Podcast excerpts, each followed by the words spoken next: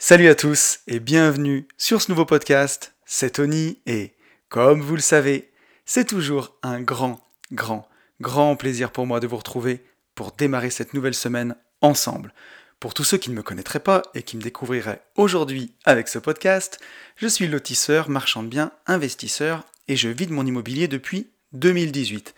J'ai écrit un livre qui s'appelle Riche de liberté dans lequel je vous explique comment réussir à atteindre votre indépendance financière grâce à la division foncière, en faisant des divisions de terrain. Le but, la promesse, c'est d'arriver à dégager chaque année 50 000 euros de marge pour pouvoir vivre de votre activité et d'avoir un peu plus de temps pour faire ce qui vous intéresse vraiment. Notre livre est dispo sur le site www.abinvest.net slash boutique ou alors vous vous connectez sur mon super Instagram at une vie de liberté. Vous cliquez sur le lien dans la bio, vous avez tout, vous avez même des stories, travaux sur mon compte Insta où je vous montre un petit peu euh, ce que, ce que je fais au quotidien. Et on se retrouve chaque semaine dans ce podcast qui s'appelle Une vie de liberté et on va parler un peu plus de mindset, de développement personnel et surtout de tout ce qui nous permet de mener une vie un peu plus libre, plus libre, pardon, le lapsus, que ce soit du point de vue euh, financier ou surtout dans la tête. Et je vais commencer ce podcast comme chaque semaine en remerciant tous les gens qui m'ont mis un petit like ou écrit suite au podcast de la semaine dernière. Pareil, j'ai pas pu noter tout le monde, mais un grand merci à Delphine, Fabienne, Yann, David, Quentin, Xavier, Aurélie, Sylvie, Thomas, Xavier, Anthony, Laura, Nicolas, Cécile, Antoine, Mathieu, Adriane, Jérôme et Gérald. Un grand merci à vous tous, chaque semaine qui me suivez, ça fait super plaisir, c'est vraiment très très cool. Voilà, vous avez été encore nombreux euh, à liker, à m'écrire. Alors, vous verrez, cette semaine, on n'a pas de grands messages. Je sais pas, le podcast de la semaine dernière vous a peut-être pas trop inspiré. J'ai eu beaucoup de messages, me dire que merci pour le podcast, mais pas trop de retours dessus, mais on verra ça tout à l'heure.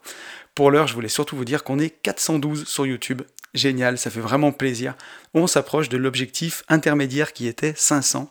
Vraiment trop bien. 324 sur SoundCloud et on est 117 sur Apple Podcast. Donc un grand merci à Etorac, à Romain et à Gogo1601, j'invente rien, pour vos commentaires 5 étoiles. C'est vraiment ce qui m'aide le plus, les, commentaires et les 5 étoiles sur Apple Podcast. Alors on m'a dit que sur Deezer aussi, c'était vraiment utile et sur Spotify. Mais voilà, en tout cas, merci à vous tous qui prenez le temps de mettre une note, un petit commentaire. Ça aide vraiment à référencer le podcast. Et à tous ceux qui prennent le temps de liker, voilà, mettre un petit pouce sur YouTube ou, euh, ou un petit cœur sur SoundCloud ou peu importe où vous écoutez le podcast. Donc voilà, si vous voulez soutenir une vie de liberté pour que le podcast soit plus écouté, ben voilà, n'hésitez pas à liker, à vous abonner, ça fait toujours plaisir. Avant de passer sur le retour du podcast, sur le podcast de la semaine dernière, je voulais parler un peu de l'actualité. Alors déjà, bienvenue aux nouveaux hein, qui doivent écouter le podcast aujourd'hui parce que mon compte Insta a fait une percée dans la semaine. Je me suis amusé, j'ai fait un petit freestyle de rap sur Instagram. D'ailleurs, ceux qui ne me suivent pas sur Insta, hâte une vie de liberté si vous avez envie de rigoler des fois, voilà. c'est pas que sérieux, c'est pas que immobilier ou mindset. Des fois, je délire un peu et là, j'ai fait un freestyle où j'ai parlé de Cédric Anissette qui m'a reposté en story. Merci à toi, Cédric. On sait jamais si tu m'écoutes de Dubaï. Euh, voilà. Et, euh, et, ben, grâce à toi, j'ai pris 100 abonnés dans le week-end, donc il y aura peut-être des gens qui écouteront ce podcast. Donc bienvenue à vous, les nouveaux. Voilà. Et je voulais aussi profiter de, l'actualité du podcast pour faire un petit peu de publicité pour notre week-end Wake et IMO qui aura lieu le 5 et 6 juin 2021 euh, à côté de Clermont-Ferrand en Auvergne, entre Clermont-Ferrand et Vichy pour être plus précis. Donc voilà, c'est un week-end qui va avoir lieu dans un château qui n'est pas vraiment un château, mais qui n'est pas non plus un gîte. C'est un grand domaine. Ça ressemble un peu à une longère. Voilà, pour les gens qui sont euh, qui, voient ce que c'est une longère, euh, il y, y, aura seulement 21 places. Euh, alors je crois que Yann, mon acolyte, qui est sur mon deuxième podcast, Les Gentlemen Investisseurs, a rajouté une place, donc il y aura peut-être 22 places. On met ça en vente mercredi soir, 28 octobre à 20h. Donc si vous voulez avoir le lien, suivez-moi sur mon Insta, at une vie de liberté. ça commence à se voir que je fais la pub là, pour mon Instagram. Mais dans la journée de mardi, je donnerai le lien à tout le monde, pour ceux qui ont envie de s'inscrire. Et vu tous les messages que je reçois, à mon avis, les places vont partir très très vite. Donc euh, voilà, il y aura 22 places en vente euh, mercredi soir à 20h. Euh, donc j'ai fait une boutique billet web, je vous expliquerai tout ça sur mon Insta mardi. Le but c'est d'arriver le vendredi soir, donc le, le, 4 juin au soir, on va tous se présenter, donc on sera en tout seulement staff inclus, on sera 27. Donc voilà, c'est vraiment un, petit comité, un peu ambiance mastermind en fait, où tout le monde va se présenter, expliquer un peu son parcours, euh, son parcours dans l'immobilier, son patrimoine, un petit peu, voilà. Après, chacun dit ce qu'il veut, hein, vraiment. Mais le but, c'est qu'on fasse tous connaissance le vendredi soir. Le samedi, le, donc le soir, on, dîne, tous les repas sont compris, toutes les boissons sont comprises, en tout cas les boissons pendant les repas. Euh, le samedi matin, donc petit déjeuner compris, ensuite matinée immobilier tout le matin. Donc là, une fois que tout le monde aura réservé, je vous enverrai un mail pour voir vraiment ce que vous voulez travailler pendant ce week-end-là. Euh, ça peut être même du mindset, hein, ça peut être plein de choses. Le but, c'est que ça corresponde à ce que vous avez envie. Et euh, donc, je vous enverrai un mail là-dessus pour, euh, vous demander votre avis. On fera des ateliers donc le, samedi matin. Samedi midi, on mange dans le, dans le château. Après, on file au wakeboard. Après-midi, wakeboard. Le soir, petit repas, petite soirée. Le dimanche matin, pareil, petit-déj. Ensuite, matinée immobilier, encore. À midi, on mange directement au wakeboard et l'après-midi, wakeboard tout l'après-midi jusqu'à ce qu'on se sépare le soir. Donc ça va être un super week-end. 5 et 6 juin 2021, les places sont en vente mercredi soir 28 euh, octobre à partir de 20h. À mon avis, ça va être comme pour les concerts de Pink. Euh, ou, de Bruno Mars, ça va partir en 5 minutes, mais c'est vraiment très cool, en tout cas, bah, ça nous fait super plaisir. Et voilà, donc euh, mardi, je donne tous les éléments sur mon Insta. Et dernière chose, dans les petites actus, je voudrais faire euh, un petit big up à Nicolas Popovic de Immobilier Compagnie, qui m'a interviewé pour son podcast. C'est sorti donc il y a presque une semaine, mais ça sort le mardi ces podcasts, et j'ai pas pu en faire la pub dans Une vie de liberté la semaine dernière.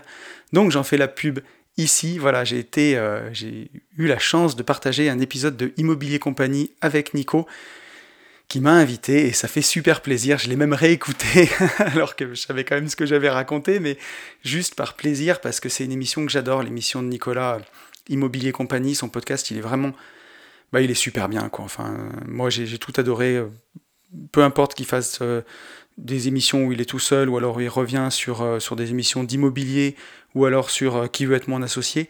C'est toujours avec une grande finesse ces analyses. Je vous encourage vraiment à aller l'écouter et je vous encourage aussi à aller faire péter les chiffres de son podcast euh, sur l'épisode où on est tous les deux. Parce que c'était un vrai bon moment et je pense qu'avec Nico, on se, on se reverra quand il montera sur Saint-Etienne, puisque son notaire est à Saint-Etienne et ça sera avec un grand plaisir. Voilà. Et je pense qu'on en a fini avec l'actu euh, du jour. Bon, j'espère que je vous aurai pas trop saoulé pour les gens qui en ont rien à foutre de, de l'immobilier, du wakeboard.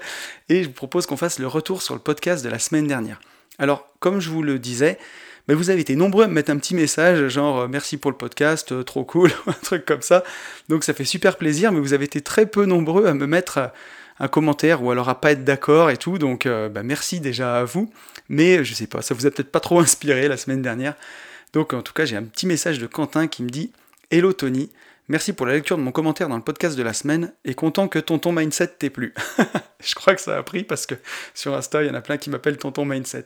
Euh, tu parles de la foi, ça tombe bien. Je suis en train de lire Réfléchissez et devenez riche de Napoléon Hill et il en parle également. Tu avais fait un podcast où tu parlais de conditionnement des pensées, entre parenthèses la visualisation. Je trouve ça hyper intéressant. J'essaye de rester positif tous les jours, d'avoir foi en la vie. Parler du Covid, par exemple, c'est bien pour rester informé, mais on ne peut pas penser qu'à ça, sinon on se conditionne à ne parler que de peur et d'incompréhension. Je vais investir dans l'IMO et j'y pense très souvent dans la journée. C'est beaucoup plus constructif, je trouve. À bientôt. Donc oui, Quentin, j'avais fait un, podcast justement, oui, c'était pas sur la visualisation, c'était euh, sur le rituel du matin, je crois, où justement je parlais du livre Réfléchissez et devenez riche de Napoléon Hill qui est ultra puissant hein, euh, là-dessus, sur la visualisation et justement sur cette notion de foi. Alors on pourra tous avoir une, euh, une vision différente du mot foi, puisque clairement, on l'a vu la semaine dernière, il est un peu, il, est, il a toujours une connotation religieuse, ce mot-là. Mais voilà, tout simplement la foi en la vie. On va en parler un peu aujourd'hui dans le, dans le sujet du jour, d'avoir cette foi en la vie qui justement bah, va nous permettre de tout, de tout affronter en fait. Et vous le verrez, je ne vais pas spoiler, mais on va en parler tout à l'heure. Et voilà, comme tu dis, ben continuer à ne, pas se faire polluer un peu justement sa foi.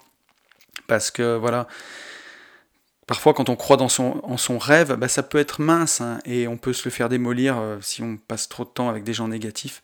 Donc voilà, et puis ouais, vraiment, euh, ce que je peux dire sur ton commentaire, c'est ça. Juste rebondir sur Napoléon Hill et dire que, c'est puissant, que, en tout cas, dans son, dans son livre à lui, la foi a vraiment une grande importance et euh, vous pouvez tous vous en inspirer. Moi, c'est un livre que j'ai adoré. Et on a Sonia qui nous dit Hello, je viens d'écouter ton podcast et encore un très bon moment passé. Tout ce que tu as dit, je le sais, mais ça fait du bien de le réentendre et ça me rappelle qu'il faut avoir foi en ses rêves pour qu'ils se réalisent. On est vite rattrapé par le train-train quotidien, alors il ne faut pas s'oublier ni oublier profondément ce en quoi on croit. Bref, merci pour ce partage et encore bravo pour ton intervention de samedi. Alors Sonia me disait, ouais, bravo pour l'intervention que j'ai fait au, congrès du Club des Rentiers. Ça, c'était un très très bon moment. Et merci à toi, Sonia. On s'est vu là-bas. Et on se revoit d'ailleurs très bientôt avec Sonia. Et euh, oui, puisque Sonia va faire prochain, l'objet d'un prochain épisode de J'irai investir chez vous, avec, euh, avec Yann dans mon deuxième podcast, Les Gentlemen Investisseurs. Ça, ça va être vraiment très très cool. Euh, merci pour ton commentaire déjà, Sonia. Et effectivement, euh, dans ce que tu dis, il y a vraiment un moment, une chose qui me marque, c'est que tu me dis tout ce que tu as dit, je le sais, mais ça fait du bien de le réentendre.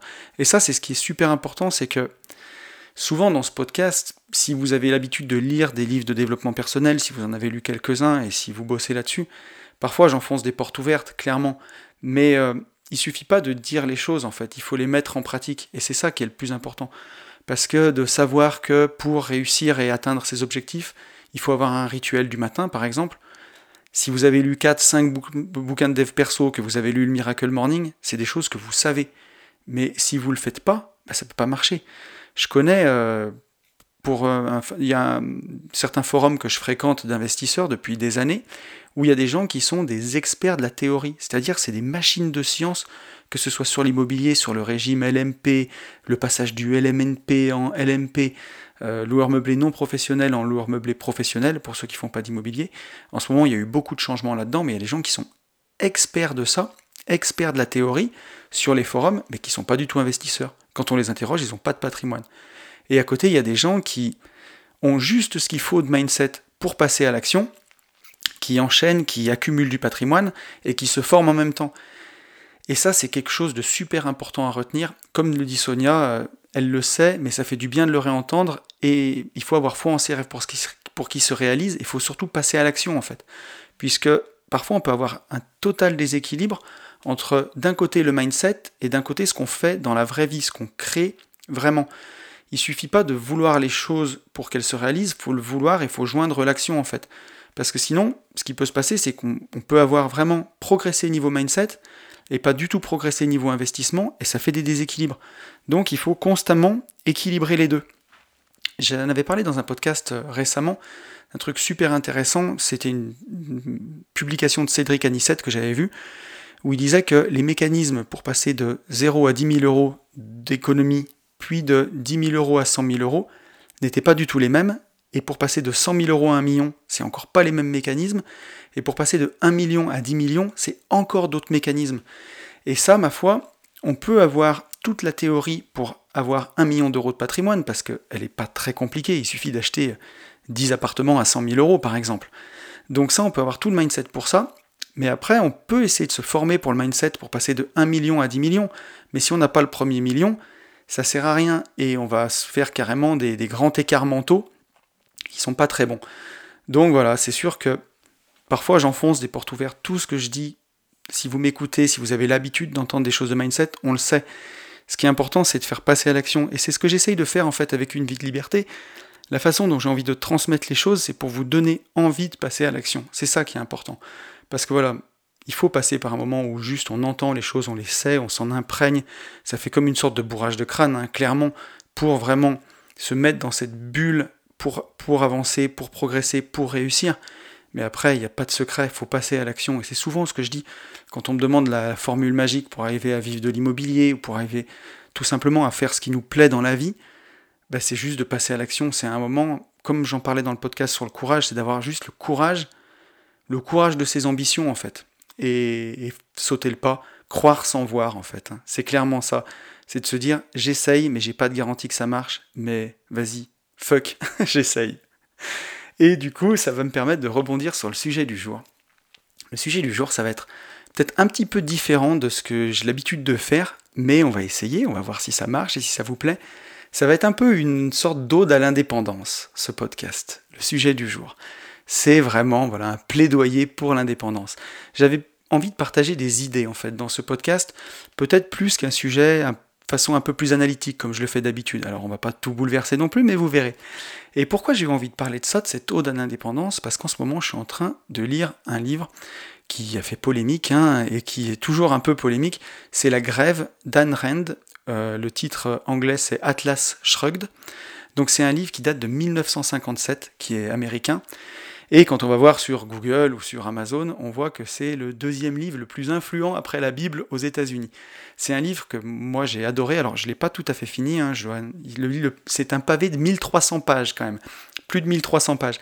Donc quand on le voit, il fait peur je vous avoue que quand je l'ai reçu, euh, je me suis dit putain, ça va faire bizarre. Et quand on lit les 100 premières pages et qu'on voit le pavé qu'il y a, euh, ben voilà, ça fait quand même un peu flipper. Mais donc aujourd'hui, je suis à plus de 1000 pages, je dois être à 1050 pages, donc je l'ai presque terminé. Euh, et, vraiment, ça m'a donné envie d'en parler parce que voilà, c'est un livre qui fait partie aussi du mythe fondateur des États-Unis modernes, on va dire, euh, en tout cas de la culture. Et dans ce livre, en fait, qu'est-ce que c'est? C'est l'histoire d'un industriel euh, aux États-Unis qui subit vraiment un État qui taxe à tout va, un État qui rend les gens dépendants, qui les déresponsabilise, euh, où vraiment bah, il y a de l'interventionnisme à outrance, euh, de la nationalisation de sociétés, plein de choses comme ça. Et en fait, sous couvert de bons sentiments, pour euh, faire le bonheur du plus grand nombre, en fait, ils mettent des lois sur l'égalité des chances, sur les, les monopoles. Et dans le livre, voilà toutes les inventions qui ont été faites par exemple par des, entrepreneurs, des industriels, elles sont tout de suite mises dans le domaine public. Euh, pour que tout le monde en profite. Et en fait, en voulant faire partir ça d'un entre guillemets bon sentiment, bah, ça part complètement en sucette, puisque le droit de la propriété, il est complètement altéré en fait. Et dans le livre, ça part, ça part en sucette complet. Et du coup, les industriels décident de faire la grève et euh, ils disparaissent les uns après les autres et ils partent dans une, une société, enfin dans un autre pays, enfin en tout cas dans un autre coin du pays, monter une nouvelle société juste entre eux. Ils décident de faire la grève des cerveaux. Et pour ceux qui restent, ils se mettent à faire des métiers où il n'y a pas besoin de réfléchir. Cuisinier, euh, alors attention, j'y vais avec des pincettes dans ce que je dis.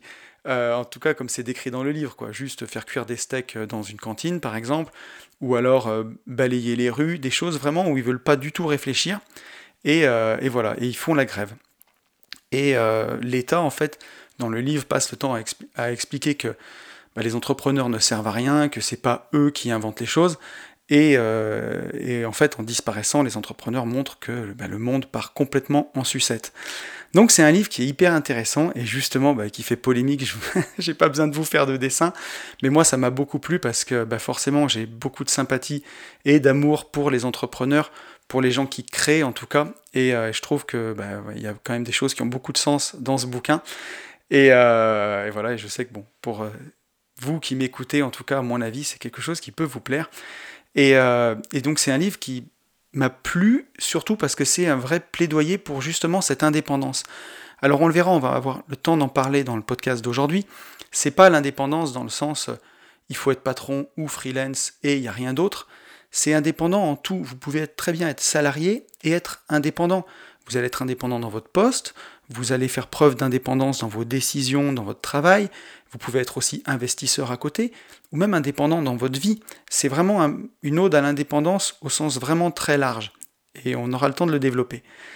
Et, euh, voilà, et en fait, dans, ce, dans ce bouquin, aujourd'hui, en fait, le bouquin se pose la question de quelle est la meilleure façon de vivre aujourd'hui face à une société qui nous prend à la fois notre argent et aussi notre temps alors que ce soit sous forme de taxes ou sous forme de tout simplement la société de consommation qui nous pousse à croire qu'il faut posséder euh, un nouvel iPhone euh, ou, des fringues de telle marque pour exister, et aussi notre temps bah, dans des boulots qui parfois servent à rien. On le voit aujourd'hui, on n'a jamais vu autant de bullshit jobs. C'est des choses qui n'existaient pas il y, a, il y a 100 ans. Il y a 100 ans, on n'avait pas le luxe de faire des bullshit jobs. Tout le monde avait un travail qui servait à quelque chose. Aujourd'hui, il y a des certains travaux, enfin travail, où euh, c'est de la saisie informatique qui pourrait être faite par une machine. Et il y a des gens qui justement perdent le sens de leur boulot à cause de ça. Donc, euh, donc le livre, au-delà de, l'aspect, on va dire, euh, libéral et capitaliste du bouquin, il se pose vraiment la question de quelle est la meilleure façon de vivre aujourd'hui dans cette société qui va nous prendre à la fois notre argent et notre temps. Et on le voit très bien, puisque je ne veux pas vous spoiler le livre, mais quand les industriels décident de tous partir, c'est pas pour créer de la richesse ailleurs ou pour créer une autre société ou, euh, ou s'enrichir ou se gaver, c'est juste pour vivre librement. Ils font leur jardin, ils, s'occupent de poules, enfin voilà, c'est vraiment juste vivre librement. C'est pour ça que ça m'a plu en fait. Euh, où on, va, on pourrait croire que ces industriels-là, la seule chose qui les intéresse, c'est l'argent, et en fait c'est juste l'amour de la vie, mais d'une vie beaucoup plus simple. il y a une phrase du, héros du livre qui s'appelle John Galt, qui c'est un plaidoyer pour vivre pour soi, et, pour cette indépendance justement, et cette phrase c'est je jure sur ma vie et l'amour que j'en ai pour elle de ne jamais vivre pour les autres, ni demander aux autres de vivre pour moi. Et ça, c'est vraiment très très beau. Je jure sur ma vie et sur l'amour que j'ai pour elle de ne jamais vivre pour les autres, ni demander aux autres de vivre pour moi. Puisque euh, ça rejoint un peu les accords Toltec où on va croire que si on vit pour soi, ça veut dire qu'on est égoïste. Mais en fait, c'est pas du tout ça. Dans les accords Toltec, il y a ne jamais faire de suppositions. Et c'est justement ça. Vous pouvez pas rendre les autres heureux pas plus qu'ils ont le pouvoir de vous rendre heureux. Et en fait, en décidant de vivre pour vous et d'être heureux pour vous, vous allez rayonner le bonheur et c'est comme ça qu'on change le monde et de proche en proche qu'on rend les autres heureux. Et là, et vous ne pouvez pas non plus demander aux autres de vivre pour vous. C'est ça, c'est quelque chose qui est pas bien, je pense, en tout cas, j'en suis convaincu. Si vous attendez que les autres vous rendent heureux, et si vous demandez aux autres de vous rendre heureux, alors pareil, vous les enchaînez. Vous allez être un boulet, enfin voilà, cette phrase, pour moi, c'est vraiment ça, de ne pas être un boulet pour soi, ni un boulet pour les autres. Et je pense que vivre selon cette phrase, ne jamais vivre pour les autres, ni demander aux autres de vivre pour soi, c'est la plus belle chose qu'on peut faire, quoi. Parce que même si ça paraît égoïste, ben, c'est exactement ça. Vous n'avez pas le pouvoir de rendre les gens heureux autour de vous, et les gens n'ont pas le pouvoir de vous rendre heureux. Ça, en termes de mindset, quand c'est quelque chose qu'on a déjà compris, on a fait un grand, grand pas. Et ça fait partie de l'indépendance, clairement. Si, vous comprenez que les gens n'ont pas le pouvoir de vous rendre heureux, ça vous rend indépendant. Et si vous ne demandez pas aux gens de vous rendre heureux, ça vous rend aussi indépendant. Alors la question que je me suis posée, c'est qu'est-ce que signifie être indépendant pour moi? Alors pour moi, l'indépendance, elle peut revêtir deux formes. Une forme mentale d'abord, et une forme physique. Alors la forme mentale, c'est ce qu'on va appeler l'indépendance émotionnelle, et la forme physique, c'est l'indépendance financière. Donc euh, ça c'est hyper hyper important pour moi parce que personnellement j'ai mis énormément de temps à atteindre cette indépendance émotionnelle et quelque part en fait les deux sont venus en même temps.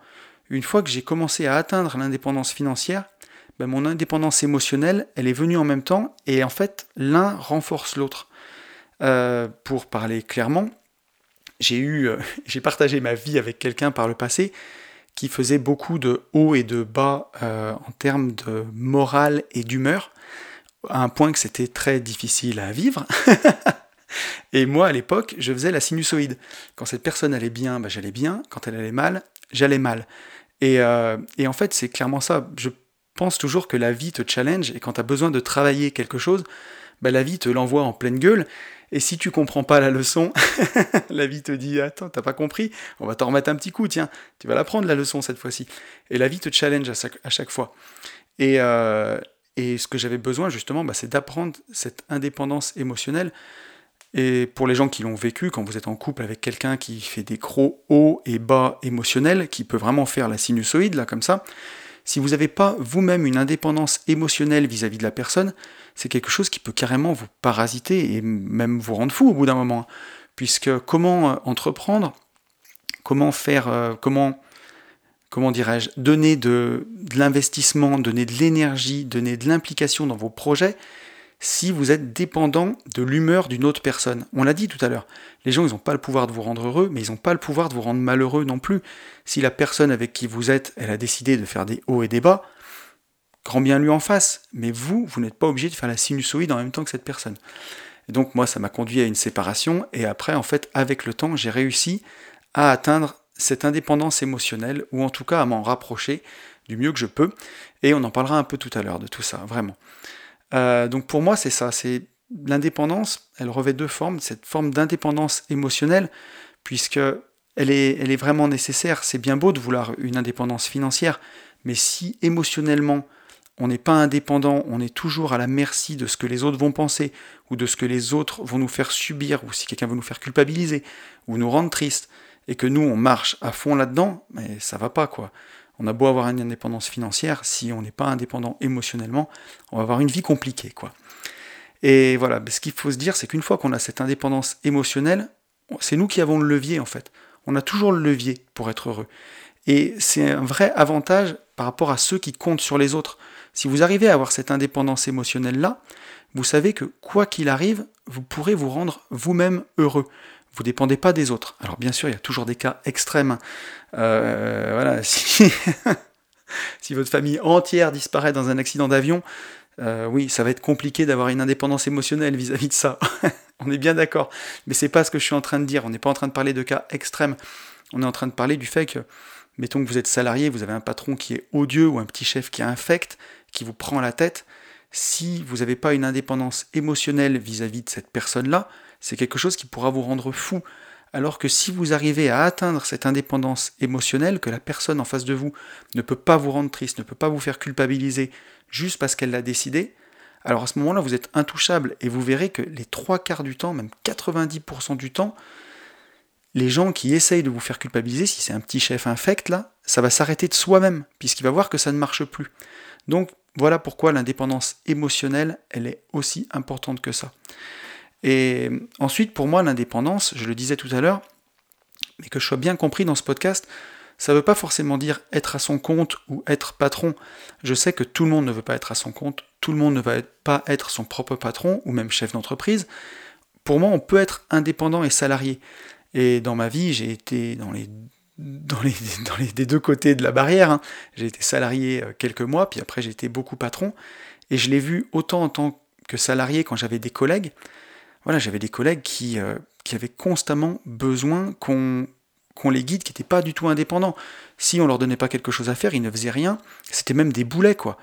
Et quand j'ai été patron et que j'ai eu des salariés, j'ai eu aussi les deux cas. J'ai eu des personnes qui faisaient, des salariés qui faisaient preuve d'une grande indépendance, qui étaient des vrais piliers, euh, des gens qui savaient toujours euh, quoi faire quand il arrivait un problème, ou en tout cas qui étaient force de proposition, de solution, et d'autres, malheureusement, qui étaient complètement braqués, euh, qu'on ne pouvait pas faire avancer, qui, avait toujours, qui voyaient toujours le verre à moitié vide au lieu de voir le verre, à moitié plein, et qui étaient des vrais boulets. Et non seulement des boulets pour un patron, Ouais, ça, je sais, c'est clivant ce que je dis, hein, mais et qui étaient aussi surtout des boulets pour eux-mêmes en fait, parce que en étant constamment comme ça, bah, dépendants de, des autres en fait, en pensant que leur patron avait le, devoir de, les rendre heureux, par exemple, dans leur vie, bah, ils, se, ils se suppriment d'un levier qu'ils ont eux-mêmes. Ils remettent les commandes de leur vie à quelqu'un d'autre, alors qu'ils pourraient avoir les commandes. Et ça, voilà, ça c'est quelque chose que j'ai vu. Donc pour moi, ça n'a rien à voir en fait. Quand je dis le mot indépendant, ça ne veut pas dire d'être freelance ou d'être patron. C'est comme pour l'indépendance émotionnelle, tout le monde peut le faire. Cette indépendance euh, physique en fait, décider qu'on est 100% responsable, clairement. Pour moi, l'indépendance, c'est même la création. C'est d'avoir le pouvoir de créer. Que ce soit un podcast, comme je le fais là, que ce soit un freestyle de rap, pour ceux qui me suivent sur Instagram, que ce soit un lotissement, quand je découpe des terrains, quand je vends des terrains pour y faire des maisons dessus, ou bâtir son patrimoine, par exemple, c'est quelque chose qu'on crée. En fait, on va matérialiser ce qu'on a en tête et on donne une forme concrète à nos pensées. Et c'est ça qui est beau. Pour moi, c'est ça être indépendant. Et c'est ne pas avoir de séparation entre son corps et son esprit, entre ses idées et ses actes. C'est-à-dire que, comme je le disais tout à l'heure, quand on peut avoir un décalage de mindset entre ce qu'on veut faire, le savoir qu'on a, et ce qu'on a réellement fait, ben, en étant indépendant, en décidant d'être 100% responsable, de ne plus compter sur les autres, en tout cas. Et ça ne veut pas dire, encore une fois, qu'on va être égoïste et qu'on ne va pas travailler avec les autres. Au contraire, on le verra tout à l'heure, mais on est plus que jamais avec les autres, puisque on, se dit, comme on l'a vu dans la phrase tout à l'heure, on ne va pas vivre pour les autres, ni demander aux autres de vivre pour soi. Par contre, on va collaborer avec tous les gens. Et c'est ça qui est magique. C'est pas du tout quelque chose d'égoïste en fait. Mais voilà, le but c'est vraiment de ne pas avoir de séparation entre ses idées et ses actes. C'est de faire ce qu'on dit et de dire ce qu'on fait. Et de vivre en accord avec ses pensées profondes. J'en ai parlé plusieurs fois dans, dans le podcast, mais ce serait comme l'idée de, quelqu'un qui est vegan, par exemple, et qui travaille, euh, qui est cellier, qui fabrique des sièges en cuir. C'est impossible, quoi. À mon avis, ça n'existe pas. C'est impossible d'avoir des convictions aussi fortes sur le, le bien-être des animaux et de fabriquer des sièges en cuir. Ben, c'est vraiment ça. Et pourtant, pourtant, peut-être pas des exemples aussi flagrants, mais je connais beaucoup, beaucoup de gens qui ont des convictions et qui font un métier qui est totalement en désaccord avec ces convictions-là. Et ça, c'est pour moi, c'est dramatique. Il faut vraiment euh, avoir, voilà, comment dirais-je, quand on est en accord avec ses idées et ses actes, bah, c'est là où on vit sa meilleure vie, où on est vraiment aligné, et c'est là où les portes s'ouvrent et où le, bah, chemin se dessine vraiment. Donc ensuite, pour poursuivre avec le podcast, j'ai voulu voir quelle était la définition de l'indépendance. Qu'est-ce que ça veut dire? Là, je vous ai dit un petit peu ce que c'était pour moi, mais qu'est-ce que c'est la vraie définition? Alors quand on va voir dans le DICO, on voit euh, donc être indépendant, c'est quelqu'un qui aime à se déterminer seul, sans être sous l'influence de quelqu'un d'autre ou d'un milieu social, culturel quelconque. C'est aussi quelqu'un qui n'est pas affilié à une association ou une école, un syndicat, un parti. Indépendant, ça se dit d'un travailleur non salarié qui effectue, moyennant rémunération, un travail pour autrui réalisé en toute indépendance et avec ses moyens propres. Donc là, on commence un petit peu à, se rapprocher de ma définition. Et la meilleure que j'ai trouvée, c'est aussi indépendant, c'est quelqu'un qui a son autonomie, sa liberté d'action, et en particulier qui subvient lui-même à ses besoins. Donc là, on retrouve un petit peu la phrase de tout à l'heure. Hein. On voit qu'on a la liberté d'action et on, on subvient soi-même à ses besoins. On n'attend pas des autres ce qu'ils ne peuvent pas nous donner, quoi, clairement. Et les synonymes d'indépendance, c'est insoumis et libre. Donc on voit, on voit pourquoi ça me plaît en tout cas. Donc là, on, retrouve un petit peu ce que, je disais tout à l'heure, ce que je voyais, voilà, de ne pas compter sur les autres en fait pour, des choses qu'ils ne peuvent pas nous donner. C'est ça être indépendant. Que ce soit euh, le sourire, ou que ce soit de l'argent ou, euh, ou une rémunération ou quoi que ce soit, compter vraiment sur soi, même si on est salarié, hein, ben, faire plus que ce qu'on nous demande en fait. C'est ça que je veux dire. Moi je m'en souviens quand j'étais salarié dans mon premier boulot, j'essayais toujours d'être force de proposition, d'avancer, de proposer des choses pour essayer d'être bah voilà, le plus indépendant possible dans mon job. Ça pour moi c'était quelque chose de vraiment important. Euh, après la question que je me suis posée c'est pourquoi cette indépendance ça peut faire peur? Pourquoi l'indépendance peut faire peur? Alors en fait, pour reparler du job, on peut croire à tort qu'on qu'on ne sera plus en sécurité si on lâche son CDI. Et ça, c'est quelque chose qui est très très marqué, on le voit pour tous les investisseurs. Quand on en parle sur les groupes, bah, le moment où euh, on est investisseur, où on a commencé à faire grossir son patrimoine, où on a assez de cash flow pour remplacer son salaire, par exemple, et on pourrait se lancer à plein temps dans un projet d'entrepreneuriat qui nous plaît, ou en tout cas faire quelque chose qui nous, fait, qui nous excite plus, euh, bah, lâcher le CDI, ça fait très peur, alors que le salariat, j'en en parlais un peu en début du podcast, c'est un concept très récent, ça date du, du 19e siècle, vraiment, où ça a été formalisé. Euh, avant, tout le monde était plus ou moins autonome en fait. Euh, il y avait des autres formes de contrats, mais vraiment, le, salariat et le CDI, c'est des concepts qui sont très très récents. Et, euh, et c'est même quelque chose qui, aujourd'hui, on le voit, on a du mal à l'alléger, on a du mal à le rendre plus souple, puisqu'un CDI, moi pour avoir été en CDI et pour avoir eu des salariés en CDI à l'époque, c'est presque un mariage, c'est très compliqué de, pouvoir rompre le CDI, que ce soit d'un côté et de l'autre, puisque voilà, c'est quelque chose qui engage vraiment. Si ça se passe bien, ben, c'est parfait. Et si ça se passe mal, ça peut être vraiment très compliqué.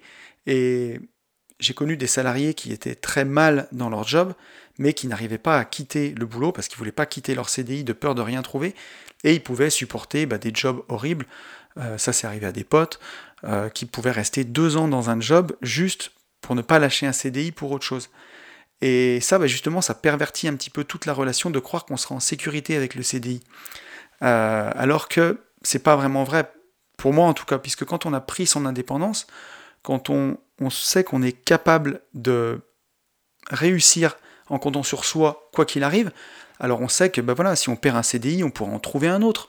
Et ça, c'est une évidence. C'est un petit peu l'histoire que je racontais la semaine dernière de voilà, si tu as faim, ben, soit tu peux avoir du poisson, soit apprendre à pêcher.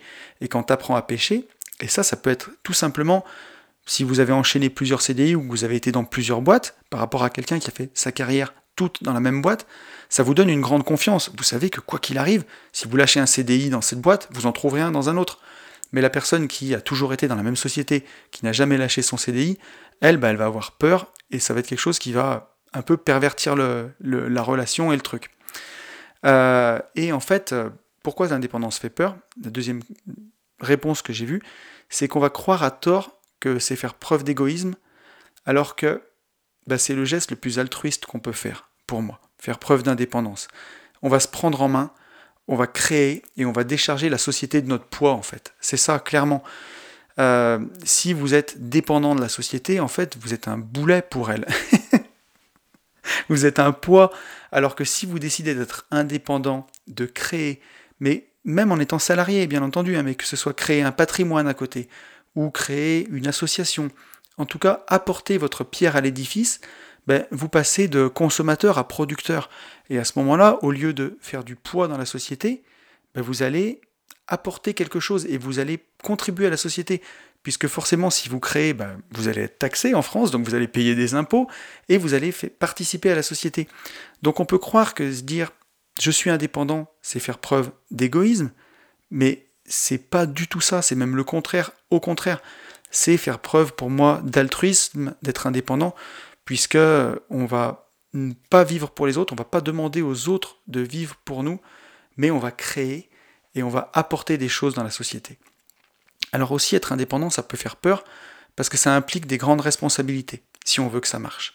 Si par exemple vous voulez vivre de l'immobilier, ben, vous allez devoir faire des locations de qualité pour que vos locataires soient contents, pour avoir des bons locataires qui payent bien leur loyer, qui soient heureux de vivre euh, dans le cadre de vie que vous proposez, ça demande une responsabilité. On ne peut pas faire ça à la légère, on ne peut pas faire ça à moitié. Si vous décidez d'être indépendant, il va falloir bien gérer votre budget aussi. Vous pouvez plus vous dire euh, je crame tout et le mois prochain j'ai mon salaire qui tombe quoi qu'il arrive. Il va falloir être sérieux quoi. Euh, pour rebondir sur l'égoïsme, justement, c'est pas être égoïste parce que on vit plus que jamais avec les autres, mais on porte pas la responsabilité de leur bonheur, pas plus qu'ils portent le nôtre. Donc ça, ça va être vraiment important. On aura cette responsabilité aussi là. Euh, c'est pas être égoïste non plus, parce que justement, bah, ça je l'ai un petit peu dit tout à l'heure, mais c'est les investisseurs, c'est les entreprises, c'est les créateurs qui vont payer des impôts, puisqu'aujourd'hui on le voit, l'impôt sur les sociétés, il est, encore de 28%, mais il va passer à 25% bientôt. Mais euh, c'est un des impôts qui est les plus fixes en France, d'ailleurs, qui a même tendance à baisser un peu. Hein. Et ça, c'est pas plus mal parce que ça, ça, s'aligne sur l'Europe. Mais euh, c'est pas être égoïste du tout, puisque bah, si vous décidez d'entreprendre, de devenir investisseur, même si vous êtes salarié à côté, bah, vous allez rénover les appartements, vous allez indirectement contribuer à la société, puisque vous allez payer de la TVA sur vos travaux, vous allez créer des emplois, puisqu'il va falloir des gens pour faire euh, vos travaux vous allez contribuer à rénover le parc de logement de votre pays, de la France. Donc ça, c'est vraiment génial. C'est pas du tout être égoïste que d'investir. Au contraire, c'est euh, de décider de devenir indépendant. Bah, ça va vraiment, au contraire, permettre de faire progresser la société, selon moi. Euh, donc je l'ai un petit peu dit euh, tout à l'heure, ça, mais c'est voilà, c'est être 100% responsable. L'indépendance, ça fait peur justement pour ça, parce qu'on va, on va devenir 100% responsable. Euh, les gens, il y a beaucoup de gens qui justement ne veulent pas ça parce que bah, ça permet d'avoir une béquille toujours, d'avoir un appui. Et ça, ça peut être euh, en couple aussi. Hein.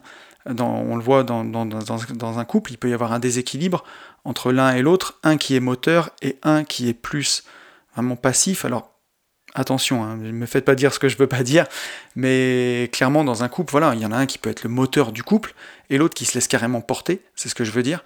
Et euh, moi, je pense qu'il faut tous les deux être moteurs dans un couple, par exemple, si on veut que ça fonctionne.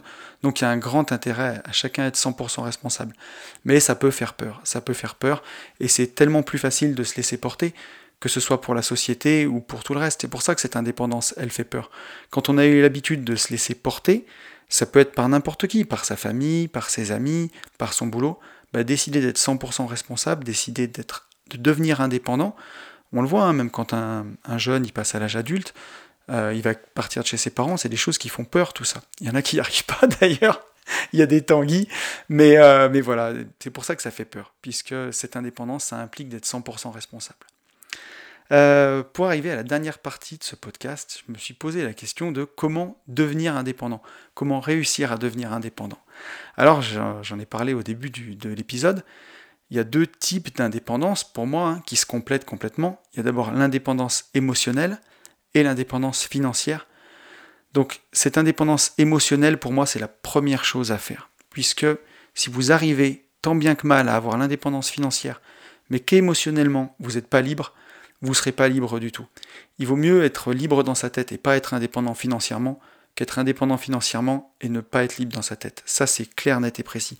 La plus grande richesse que vous avez, ça sera votre liberté et elle passe par libérer son esprit. C'est pas pour rien qu'on a appelé notre livre Riche de liberté, puisque riche, ça veut tout dire et ça veut rien dire en fait. Vous pouvez gagner 10 000 euros par mois et si vous en dépensez 9 900 ou 11 000, vous serez pas riche, vous serez surtout dans la merde. Parce que vous êtes dépendant d'un train de vie que vous pouvez même pas assumer. Et au contraire, hein, vous pouvez gagner 2000 euros par mois, et si vous en dépensez 1200, euh, bah, vous en mettez 800 de côté, et chaque mois qui passe, vous êtes de plus en plus libre. Ça, c'est clair, net et précis pour moi. Donc, euh, donc comment devenir indépendant? C'est tout d'abord l'indépendance émotionnelle. Donc, c'est ne pas laisser votre humeur dépendre des événements extérieurs. Alors, c'est facile à dire, mais justement, c'est moins facile à faire, et pourtant, c'est une décision qu'il faut prendre. C'est que pour devenir indépendant émotionnellement, il faut être convaincu que demain tout ira bien et que les souffrances sont passagères et pas l'inverse. Et ça, malheureusement, je le vois autour de moi, mais il y a tellement de gens qui sont convaincus du contraire que pour eux, la vie c'est juste difficile avec quelques moments de bonheur. Alors qu'en vrai, il n'y a aucune raison que ce soit comme ça. Il n'y a vraiment aucune raison.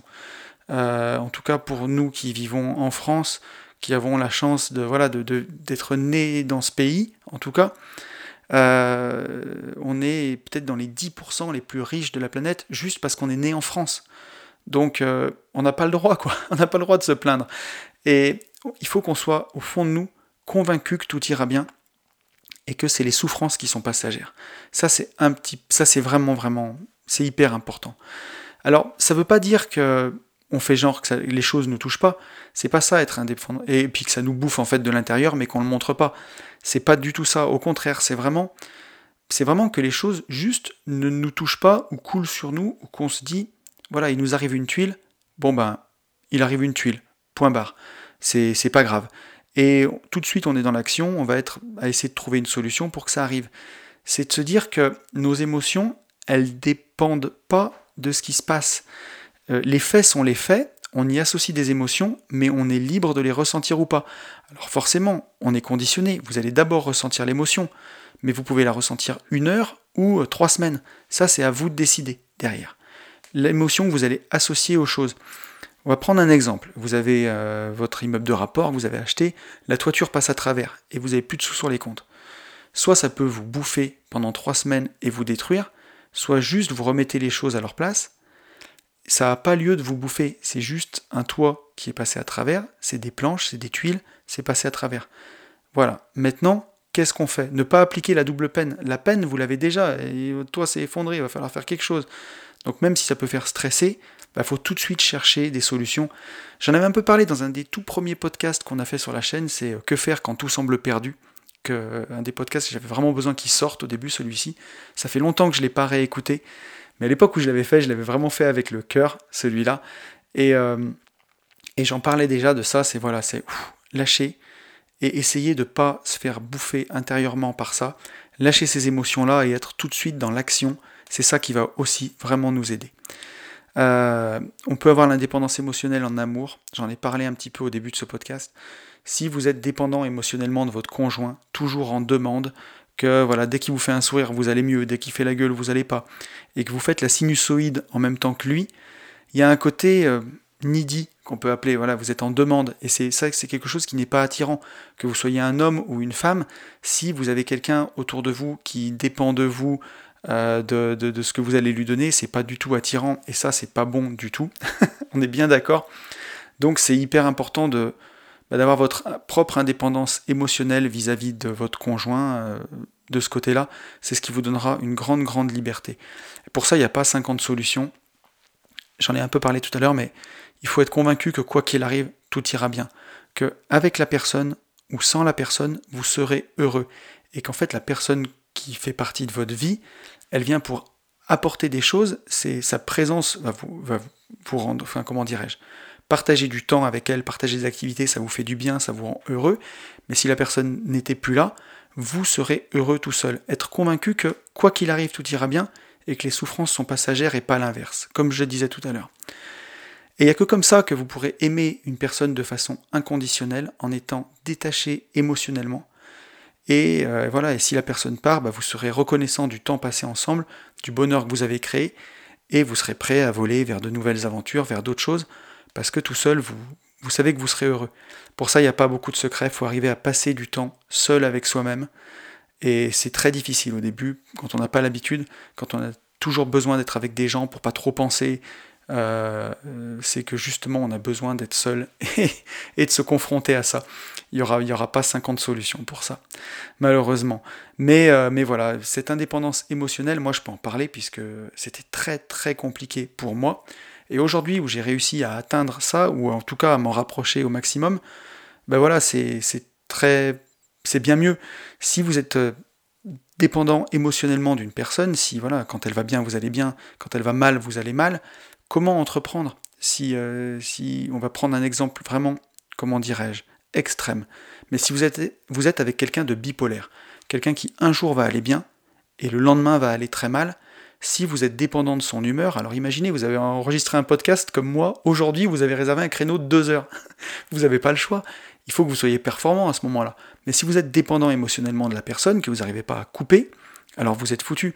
Même pour entreprendre, j'ai connu beaucoup de gens autour de moi qui avaient envie d'entreprendre, qui avaient envie de réaliser des choses, mais comme ils partageaient leur quotidien avec un conjoint qui bouffait littéralement leur énergie, qui les pompait, quoi, euh, et dont ils dépendaient émotionnellement, ils n'arrivaient pas à entreprendre, puisque dès qu'on se rapprochait de la... pour visiter des biens, par exemple, ça marchait, et dès qu'on se rapprochait de la signature d'un compromis, l'autre personne commençait à aller mal, on remettait tous les projets à plus tard, et on perdait 3 mois, 4 mois, 6 mois. Ça, c'était c'est vraiment compliqué pour les personnes que j'ai connues à qui ça arrivait.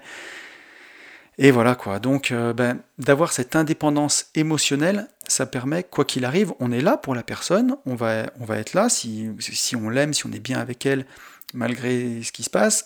Alors, si vous êtes dans mon exemple avec une personne complètement bipolaire, je vous conseille plutôt de vous barrer, mais on va, voilà, on va prendre l'exemple que c'est passager et que voilà, vous êtes avec la personne et vous avez envie que ça se passe bien pour elle.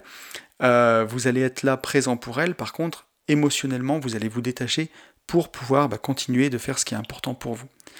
Euh, pour donner un autre exemple, euh, j'ai parfois quand je vois tomber de la neige dehors, un exemple qui n'a rien à voir avec l'amour, hein, mais sur cette dépendance émotionnelle qu'on peut avoir par exemple, à l'époque où j'étais entrepreneur de travaux publics, dès qu'il neigeait, c'était synonyme de catastrophe pour moi.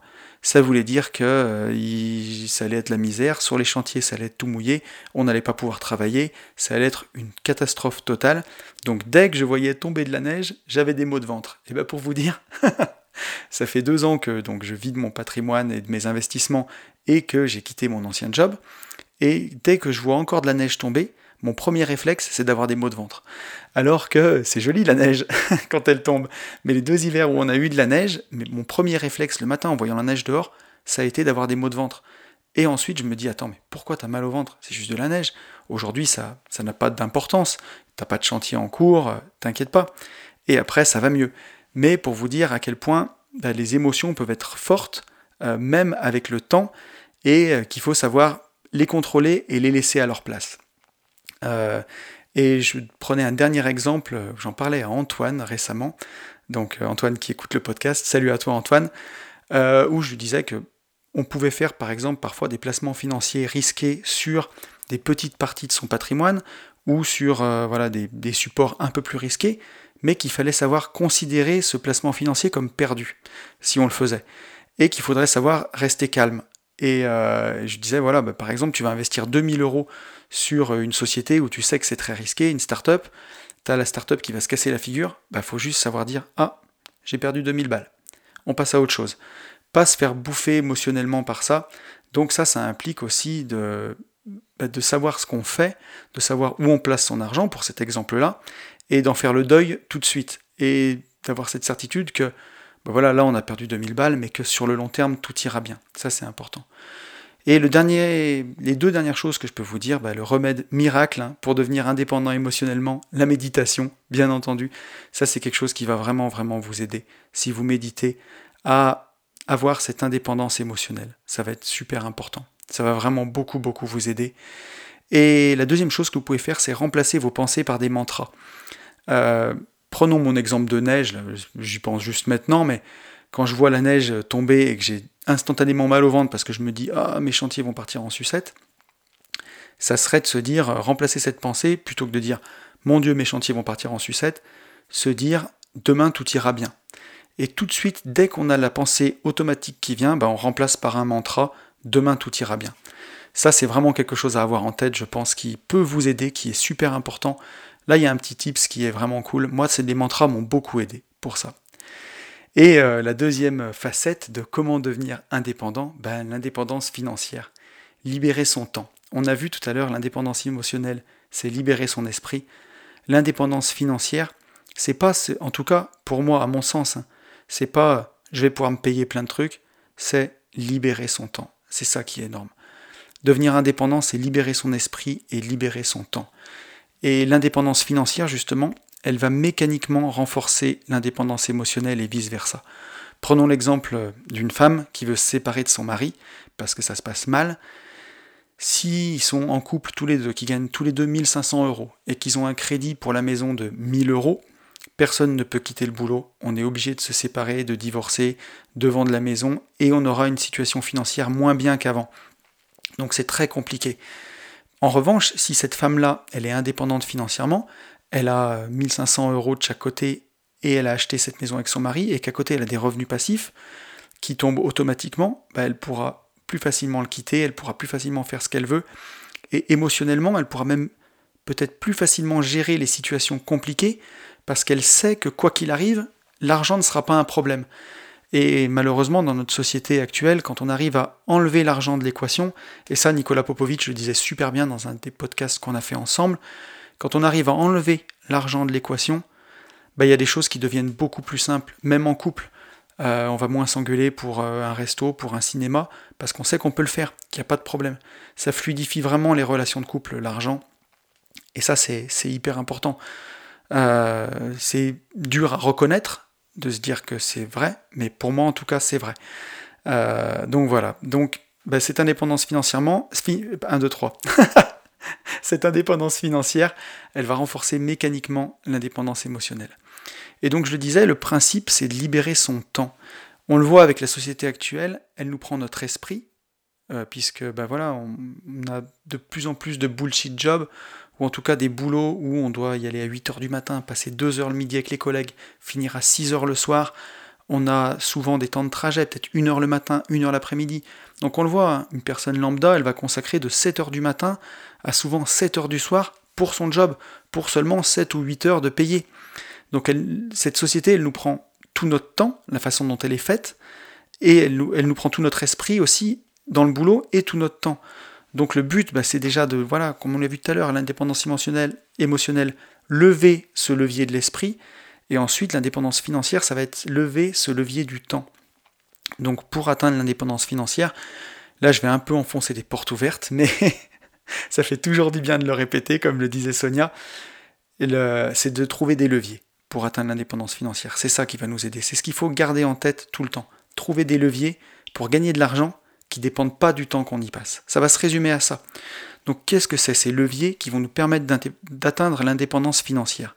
Ben, Ça va être faire un crédit pour un bien immobilier, ça va être des loyers qui tombent, ça va être des plus-values immobilières, ça peut être des dividendes boursiers, ça peut être des plus-values boursières, ça peut être des parts de société, ça peut être avoir une communauté sur Instagram par exemple, à qui vous allez pouvoir vendre euh, des produits de qualité comme, comme un livre, comme Riche de Liberté, euh, blague à part, mais voilà, ça va être vraiment ça, ces, leviers-là.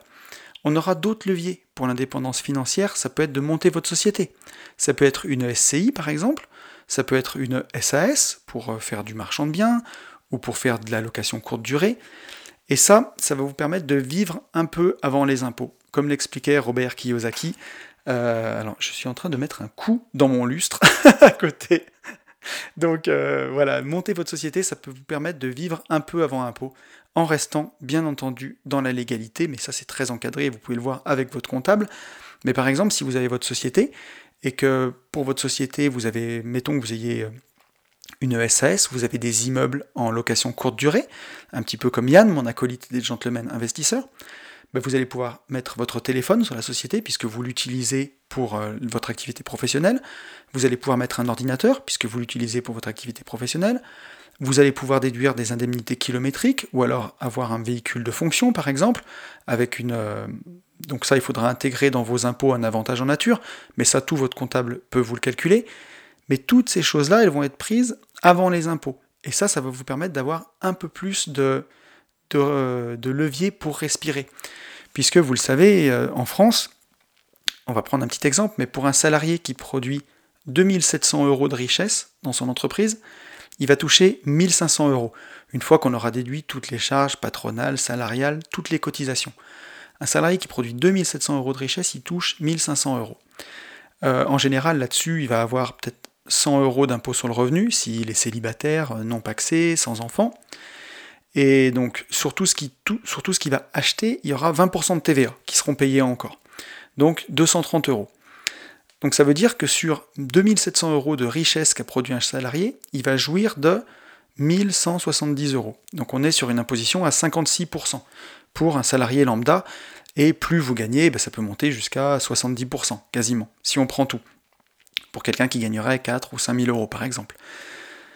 Donc voilà, on voit quand même que l'imposition, elle est lourde. Alors, on ne va pas revenir dessus, c'est important de payer des impôts, hein, puisqu'on a des hôpitaux, on a des routes à faire, on a plein de choses. Euh, on ne va pas revenir sur le fait de la façon dont c'est utilisé, parfois. c'est peut-être un peu mal dépensé, mais bon. Mais en tout cas, d'avoir sa société, que ce soit une SCI, une SAS, ça permet quand même d'avoir des choses qui, qui, passeront justement avant ces impôts. Sur les 2700 euros de richesse produite, ben vous pourrez peut-être passer votre téléphone, votre ordinateur, une voiture, toujours bien entendu en restant dans la légalité à voir avec votre comptable, et ensuite verser le salaire. Et donc ça permettra d'avoir un peu plus de respiration, un peu plus de latitude, et de rendre un peu plus tangible cette indépendance financière.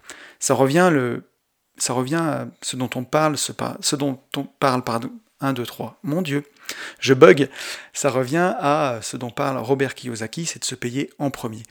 Euh, voilà, donc euh, c'est ce qui nous permettra un peu plus facilement d'atteindre l'indépendance financière. Bien avoir ça en tête. Le, fait d'avoir une société, ça permet bah, d'avancer et d'utiliser tous les leviers en votre position, le crédit, les loyers, les plus-values immobilières, les plus-values boursières, les dividendes, les parts de société, voilà, une communauté autour de vous, toutes ces choses-là qui sont très importantes. Donc voilà, écoutez, euh, j'espère que ce plaidoyer pour l'indépendance vous aura plu. La conclusion qu'on peut dire, c'est que clairement, l'un ne va pas sans l'autre. L'indépendance émotionnelle ne va pas sans l'indépendance financière. Les deux doivent évoluer ensemble. Le mindset, il doit évoluer parallèlement aux investissements pour pas se retrouver dans une rat race 2.0 par exemple. Clairement, si vous mettez demain à gagner beaucoup d'argent, mais que vous avez votre mindset n'a pas évolué, alors vous allez tomber dans la rat race 2.0. Vous allez croire que vous avez gagné la martingale, vous allez acheter une grosse maison, des voitures à crédit, et au final, vous avez beau gagner 10 000 euros par mois, si vous en dépensez, comme je le disais, 9 500, c'est déjà bien, mais si vous en dépensez 11 000, comme ça arrive à beaucoup de gens, alors vous tombez dans une rat race 2.0. Et si, dans l'autre sens, vous n'investissez pas du tout et vous avez un mindset de feu, vous allez vous frustrer, vous n'allez pas agir et ça va vous rendre fou. Ça va être, euh, ça va être vraiment presque encore pire. Donc voilà, écoutez, euh, je pense que je ne pouvais pas mieux conclure ce podcast. J'espère qu'il vous aura plu, en tout cas, que cette ode à l'indépendance vous aura donné envie. Euh, moi, je vais vous souhaiter le meilleur, vous le savez, je vais vous souhaiter de vivre votre indépendance, qu'elle soit émotionnelle, c'est vraiment la plus importante, ou financière, et ça c'est ce que je vous souhaite vraiment de tendre vers cette indépendance. Mais vous le savez, je vous souhaite par-dessus tout de vivre libre.